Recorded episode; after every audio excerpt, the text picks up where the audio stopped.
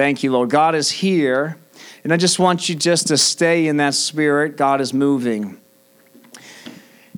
God is moving. And you know, God doesn't need a big crowd. God only had 12 disciples walking with Jesus. God thought that was enough. And one of them was a devil. 11 people with Jesus was enough. We just thank you, Lord, that you are enough, Lord. You are enough. That's why, Lord, you work with us, work with our little. Just want to continue right along, I'm going to go right into it. I want to go right into this and just keep going with what I've been speaking about these last two weeks.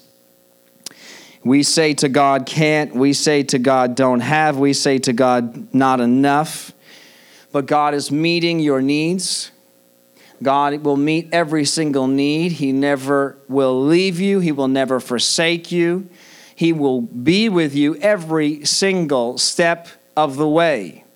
And the world has a perspective on what that looks like. And you need to be careful as a Christian that the perspective of enough, the perspective of what need actually is. How do you possibly define need? You can only define need by your circumstance. The man without a meal can be satisfied with one loaf of bread because that's what he absolutely needs. And yet, if we have skipped one of our three meals, I need to eat. We need to be careful as Christians. We need to be careful that we don't miss the fact that God has actually supplied every single need. It's okay to ask God for more, but instead of asking God for more stuff, ask Him for more of His glory. Ask Him for more of His presence. Ask Him for more heavenly vision. Ask Him for to be more kingdomly minded if you want more. Ask God more of that. Because the Bible says the more you seek Him, the more you will find him. If you knock, the door will be open. Seek first the kingdom of God and all these things, the things that are, are not that necessary, really. Jesus didn't even need to eat. They came to Jesus, Jesus with the woman at the well, and he's ministering to her, and they come and they said, Jesus, you must be starving. And he says, There's a bread that you don't even know about. There's a sustenance that you, I'm trying to get it to you, and you will understand. One day when the Holy Spirit fills you and you're my, you're my church after my time here, you're going to get it. But right now, you can't even understand it that there's a sustenance in God that doesn't even have anything to do with your body, has nothing to do with this world, has nothing to do with your mind. Praise Him. And that's what the Lord is speaking. Thank you, God. Thank you, Lord Jesus. The Lord is speaking that to us that He has given us more than we need, in fact. He has supplied every single need. And many times we're holding back because we're asking God for more of our need. When He says, forget your need, you just focus on the kingdom. You just give, as Jesus said, to the, with the loaves and the fish. And then last week we looked at Elijah and the widow. They both said the same thing. Elijah and Jesus said to the one who didn't think they had enough, they said, What do you have? Just bring what you do have. Give me what you do have. And that's all that Jesus is asking of us. He will meet every single need, but He's asking us to give of ourselves. And I want to take that another step further, and I want you to look at this story in the book of Judges, chapter 6. It's a story of a man named Gideon. Judges chapter 6, and I'm going to go right into this. Verse 1, it says, The Israelites did evil in the Lord's sight.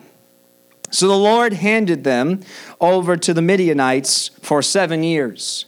We find another similar story here in the book of Judges. In fact, you're going to find this theme through the entire word. In fact, Judges is, and, and Kings and Chronicles are so repetitious, it can almost be annoying to read. It's almost annoying because you're like, man, you don't, it's a lifetime, but you're like, guys, why won't you get this? That God comes through for them and then they walk away from him and then he comes through for them and then they walk away from him and then he comes through for them and they walk away from him. And it's over and over and over again. And this is what we're looking at here in the book of Judges. This is exactly what's happening. Once again they had walked away. And so God handed them over to the neighboring uh, armies to deal with them. And it says that the Midianites, verse 2, were so cruel that the Israelites were, high, were they made hiding places for themselves in the mountains, caves, and strongholds. And whenever the Israelites planted their crops, marauders from Midian, Amalek, and the people of the east would attack Israel camping in the land and destroying crops as far away as Gaza. And they left the Israelites with nothing to eat. Again, there was a time, just like Jesus on the hillside, although they had only been with him a few days, it said, but there was a time of need. God sees the need. God is so faithful that even when he's judging, Even when he's dealing with them, he's so faithful. He just can't do it forever. He'll let you, you know, he lets he lets you understand your sin for just long enough that you recognize it, but he doesn't leave you there, does he? Jesus needs you to recognize it only for one purpose. To feel sorry and carry that weight around the rest of your life? No but to turn to Him again. He lets the weights of your sin and the mistakes you've made not come around you and condemn you, but to convict you. That's what he does. The devil comes to condemn you. The devil wants you to carry what the Lord has dealt with the rest of your life. If you're still carrying what you've done and repented of a long time ago, then that's the devil. The Lord convicts, he deals with, he removes, he refreshes you, and he moves you on in Jesus' name. Amen. And it says, though, that these enemy hordes, they had they were taking everything and they destroyed them. And it says that these they said they were as thick as locusts. This this this crowd was was so dense. There was so many of them that they arrived on droves and camels, too numerous to count. And they stayed until the land was stripped bare. This is an incredible story because it's not so different. This is in the natural, but this can be in this, we can see this in the spirit many times. Many times there is a spiritual uh, drought, there is such apathy for God there's such a lack of caring about God and His ways that He hasn't necessarily stripped the actual physical things, but spiritually, it's just a drought. Where is God? And the Bible says that the Israelites cried out to the Lord for help. It says that they cried out, in verse 6, to the Lord for help. The Lord answers that prayer every single time.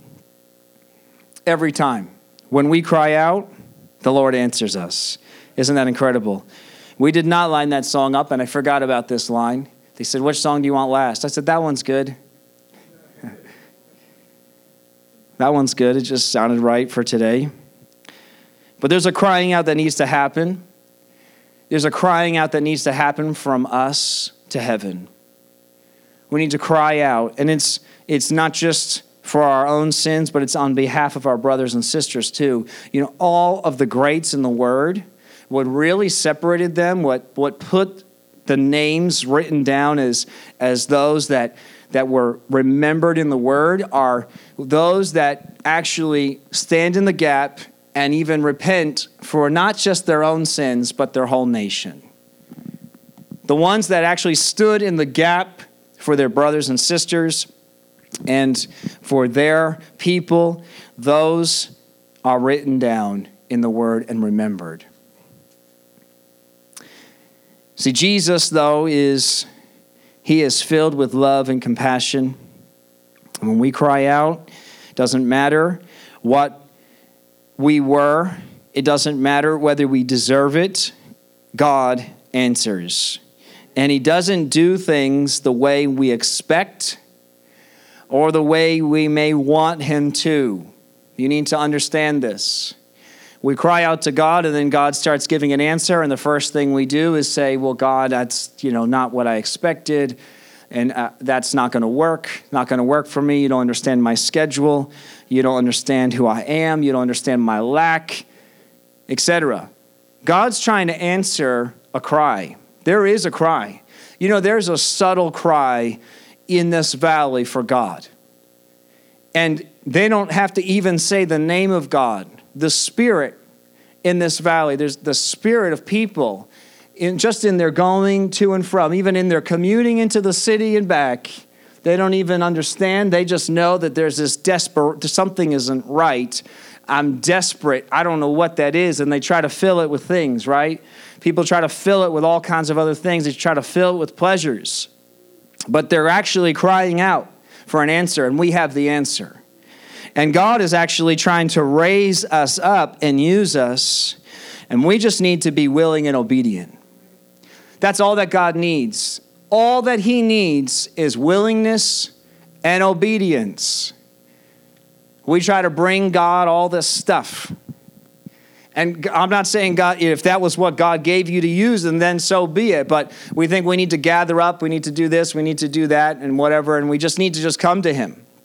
We just need to say, Lord, I'm willing and I'm obedient, because most likely what He's going to ask you to do is opposite of what you thought your strength was. And let's just look at that. It's exactly what happens here. I had some other thoughts here in Romans and in James just about our sins and temptations. You know, James 1, why we're drawn away, and it was their own fault, but God had mercy. And so it says, God answers that prayer. It says in verse 11, the angel of the Lord came. Everybody say, the angel of the Lord came. God's on the scene. People are crying out, and God is answering. And it says that he sat beneath the great tree of Ophrah, which belonged to Joash of the clan of Abiezer. And Gideon, son of Joash, was threshing wheat at the bottom of a winepress to hide the grain from the Midianites. Okay, that was a mouthful. It says, The angel of the Lord appeared to him and said, Mighty hero, the Lord is with you. Let me read that verse very quickly again. It says, Gideon was threshing wheat at the bottom of a wine press to hide the grain from the Midianites. And the angel of the Lord appeared to him and said, Mighty hero. God sees what you can't see. With the loaves and the fish, I don't want to repreach those sermons, but I want to refresh you. They saw X amount of loaves and X amount of fish and X amount of people and this math doesn't work.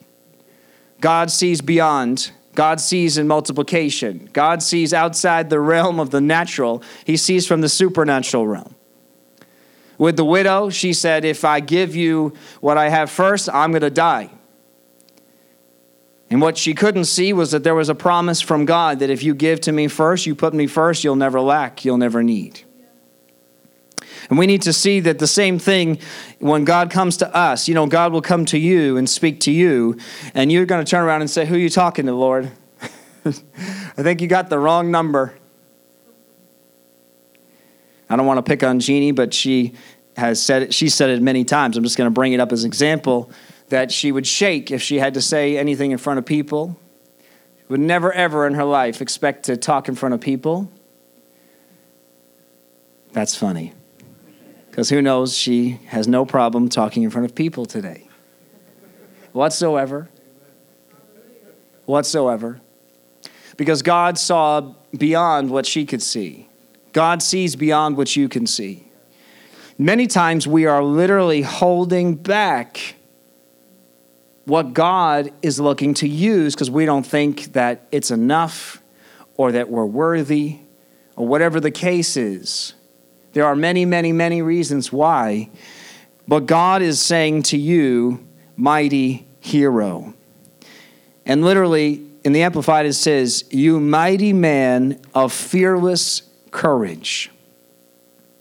You mighty man of fearless courage. There is zero explanation as to why God said this about Gideon, except that God can see the future. There is no scripture. This is our first introduction to him, and, and our introduction is that he's hiding at the bottom of a wine press.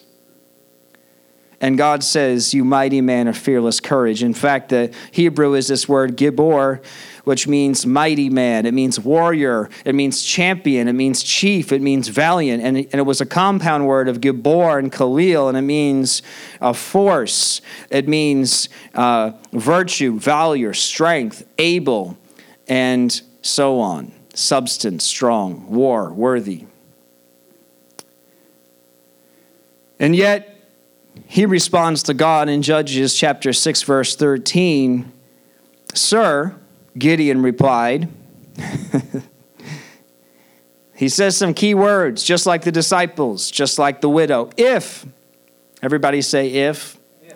If, is a questioning word, if you didn't under, already understand. If, it's conditional.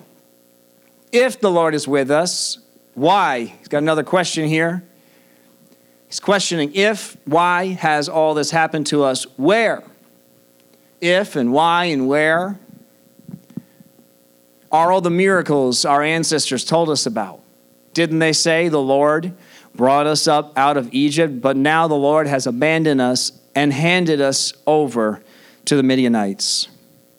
Verse 14 Then the Lord turned to him and said, Go with the strength you have and rescue from the Midianites, I am sending you. The Lord just bypasses his lack of faith. Did you hear his lack of faith? Do you know the Lord can actually bypass your lack of profession? I want to speak to you something today. Man, the Lord surprised me with this in these next minutes. The Lord surprised me. I didn't head in this direction, but it was the Lord. Faith is not your profession, faith is your action.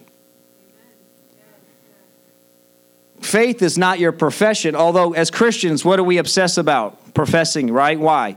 You got because we want to tell our minds, right, what it should hear from our spirit.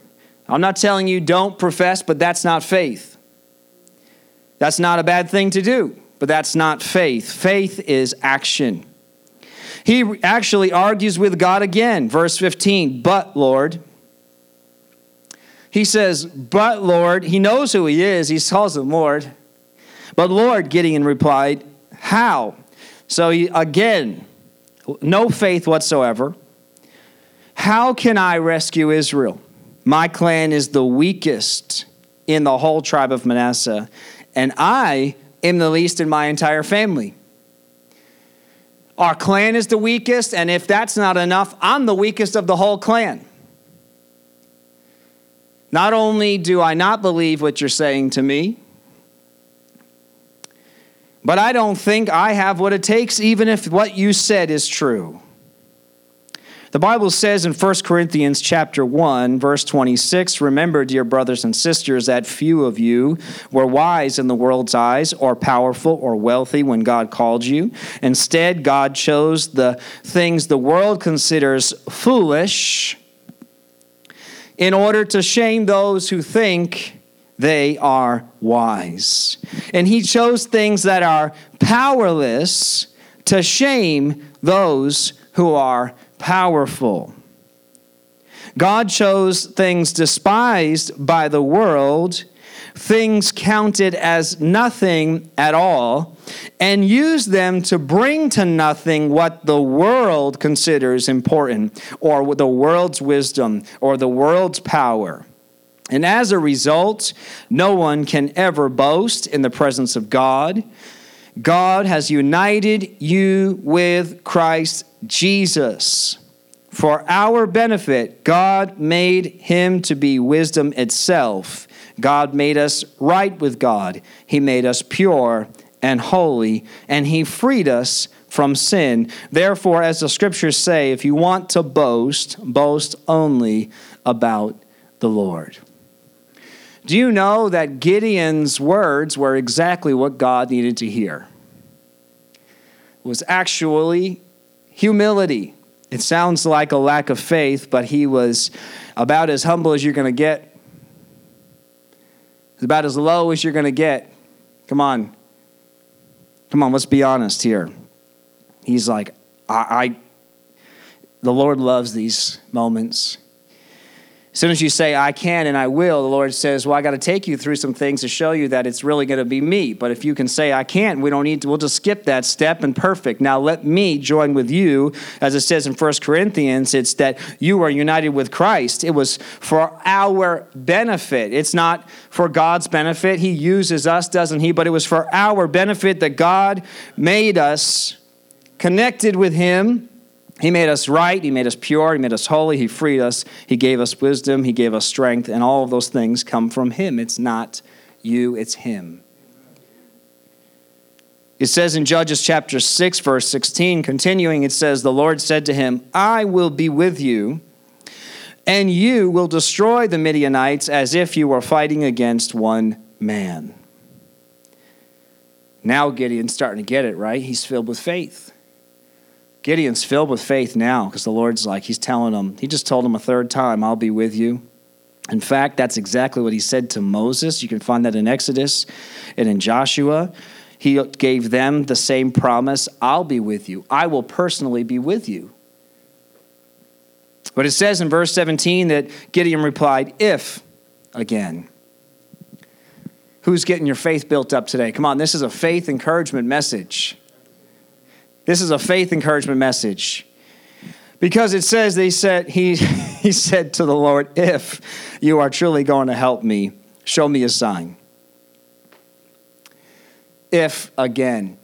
And then it says in Judges chapter 6 verse 36, Gideon says to him again. He starts to get it starts to understand a little bit, but he questions again. He says in verse 36 If you are truly going to use me to rescue Israel as you promised, prove it. And we know that's what putting the fleece out means. And then he says again in verse 39. Come on, everybody say again. He questioned God again. We're talking big faith. We're talking this is a hero of the faith, right? He's listed as one of the heroes. who's encouraged so far already. Like, wait a second, there's hope for Gideon, there's hope for me. I've doubted God a time or two. Who's doubted God before? God's not worried about you doubting Him. What He's worried about is will you do what He says that He told you to do? You don't even need to think you're capable. You just need to be willing and obedient to do it. You can think this is going to fail. And the disciples literally told Jesus, There's not enough. And he said, Bring it to me. They never said once, Oh, this is going to be amazing. Now watch. They whispered to each other, I don't know where and I don't know how he's going to do this. God is not worried about your words here. He is not worried. He is not worried. Come on, everybody say, He's not worried. Do I encourage you to talk like this all the time? No. But he's not worried by your doubt.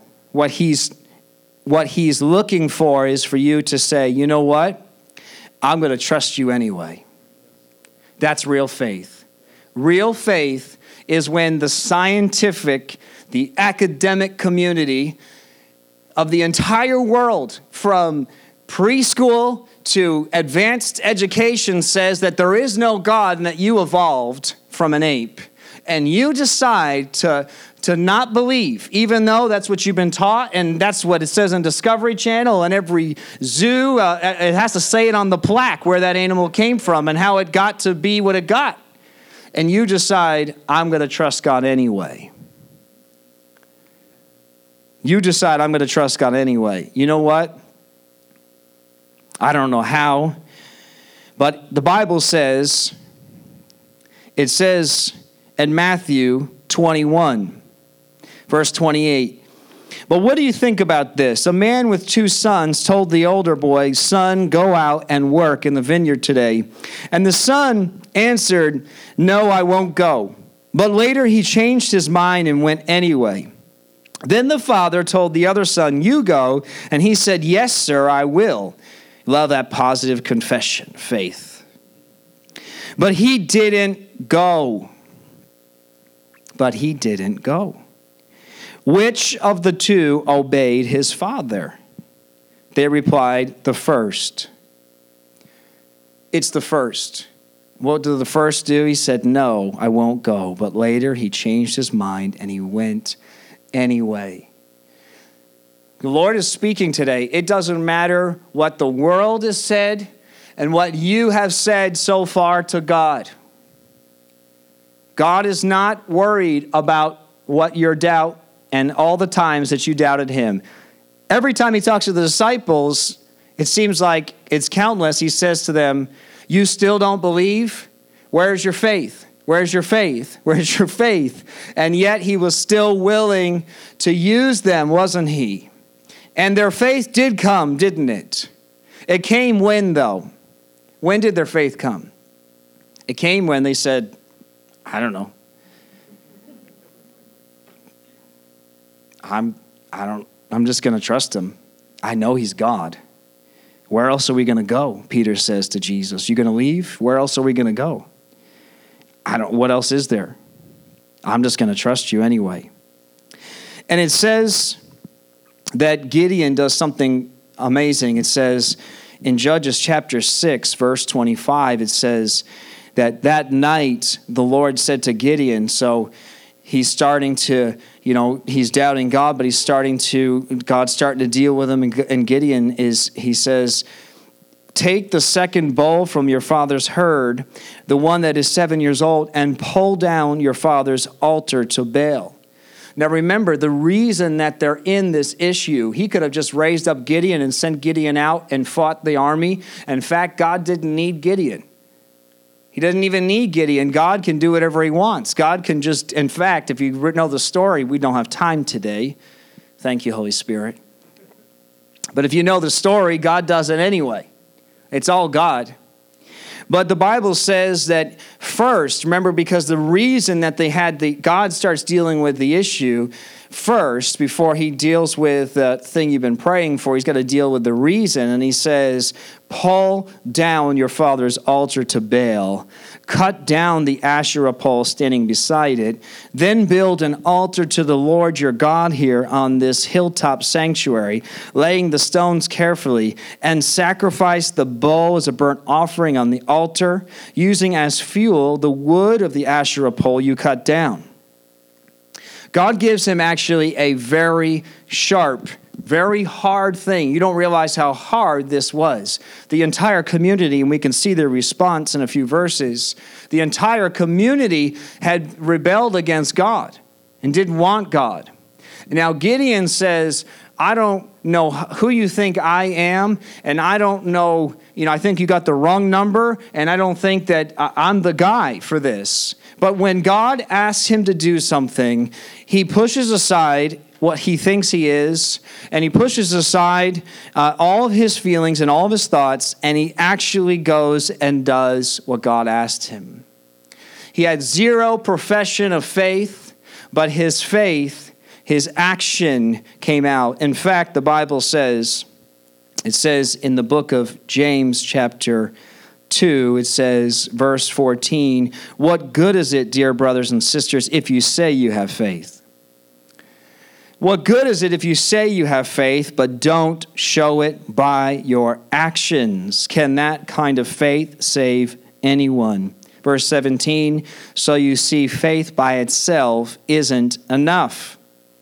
Verse 19, you say you have faith, for you believe that there is one God. Good for you, with an exclamation point. Good for you. Even the demons believe this, and they tremble in terror. See, the world, and even you got to be careful as a Christian, even the church can define faith as declarations. You declaring and standing, that's not faith. That's the first part. That's a great first step but it needs to be followed through with action. It shouldn't, it's better to be that step than saying, I don't know and I have no idea. It'd be better to be professing it, but it's the action that God is looking for. Does this make sense to anyone today? It says, Can't you see? Can't you see? It says, How foolish can't you see that faith without good deeds is useless? Don't you remember that our ancestor Abraham was shown to be right with God by his actions? Abraham was shown to be right with God by his actions. Does that mean that he didn't believe God? Of course, he believed God. His action meant, I believe you. I don't understand. I don't know how. This is all I've got. Come on, this is for the. Um, let's bring this home where you feel like you've got nothing and I've got so little. And the Lord's just saying, just give me what you have. And you say, I don't even know how you're going to use this. How can you use this broken vessel? Lord just says, give it to me. It's the action that He's looking for, it's that act of faith. It's the act of faith. And it says, he was shown to be right by his actions when he offered his son Isaac on the altar. That made zero sense. Why he would offer his son Isaac on the altar when God just promised him Isaac, and finally he's here, he's here, right? And go sacrifice him. It says, You see, verse 22, faith and his actions. Everybody say faith and his actions work together. His actions made his faith complete. It says in verse 26 just as the body is dead without breath, so also faith is dead without good works. Listen, I'm not preaching to you to have a poor confession of faith in this church, but I want you as a church to be more interested in acting out even what you don't think is possible even what you don't fully understand. If you think I've got to fully get it first before you do it, you will never do anything for God. If you think I've got to fully figure it out, I need the 10 step plan, I need the whole map, I need the GPS, I need the ending, I need the bank account, I need this, and then you're going to be an old, old man or woman and die. The Lord, what He does is starts moving with you by action. And when we just say, okay, Lord, this is what I've got, I'm just going to give you who I am and what I've got, this little act of faith, Lord, it's just little, but it's all I have. And Gideon was willing to do that back in, in Judges. And it says, so Gideon took, verse 27 of chapter 6, he took 10 of his servants and did as the Lord had commanded he did it. In fact, this was a life threatening thing he did. It says he did it at night because he was afraid. There's an old saying that I, I discovered. It's an old saying, but I just discovered a couple years ago. It's if you're afraid, do it afraid. That doesn't sound like faith to me, but that's exactly what faith is. Because faith is, I am afraid I am afraid. In fact, what did uh, Shadrach, Meshach, and Abednego say? You know what? Uh, God's going to save us, but if we die. So they were saying confession of God's going to save us, but we may die. like 50 50 here. You know, we might make it, might not. But if, but either way, we're not bowing down. Our faith is not in a lack in God. Our faith is that God is going to, even if we die, He could resurrect us. He's going or He's going to bring us to heaven. I mean, you just can't take anything from us. Our faith, it's not a faith that God can do, it's a faith in God. Come on, it's not a faith that God can do, it's faith in God. Because what we do is we look at the circumstances, and, and like I said, we look at the needs and we look at the means and we look at the result, and we try to compute all that. You don't know what God's doing. Because then, if you do, you're just looking at what faith and what God can do and faith in His result. You just need to have faith in God. Because I know I gave myself fully, and this is what we got. Leave that up to God. Then there's no pressure. It takes all of the pressure off of you. Because if you think it's you, well, I'm going to apply myself and I'm going to get a result. And then you don't get the result and you have this pressure and condemnation from the devil that you think, you know, was supposed to be this and was supposed to be that. Even this church, we've been going for three years, and I love you guys, but you know that if I brought in some people, I could bring in some church founders from around the world, and they'd be like, Where's all the people? And they would literally judge and say, Well, because you don't have X amount of people, it's been three years, you should have, should be 150 by, looks like I'm looking at my chart here. Come on we don't know what God's looking for. I think God's more interested in the individual and interested in the heart of the place and the hearts of the people than the numbers. Amen. And so he does it. It says, and early the next morning, verse 28, as the people of the town began to stir, someone discovered the altar of Baal had been broken down and the Asherah pole beside it had been cut down, and in their place a new altar had been built. Come on, amen. Come on, this is what the Lord's asking for. This was the beginning. The only reason that God could use, we don't even have time, like I said, we know what Gideon does. He, God breaks him down to 300 men and goes and takes out 100 plus 120,000 people with 300 men. It's not possible. That's the end of the story, but I believe, and the Lord started showing me that only happened because of this moment. He was willing to say, I'm going to cut off from everything. This is, this is all he knew. He, he only, God was only a story to them. We, I heard about God and I heard about the miracles, but this is what he grew up in, and he cut off everything that he knew. This is his father's house, and he just got rid of everything. Come on, you can see this parallel in, in, in, in so many stories. Abraham has to leave, right? Moses has to leave. In fact, my mind's going a million places. Elisha has to leave his father's, right? Burns everything. And he does it, and it says that the people said to each other, Who did this?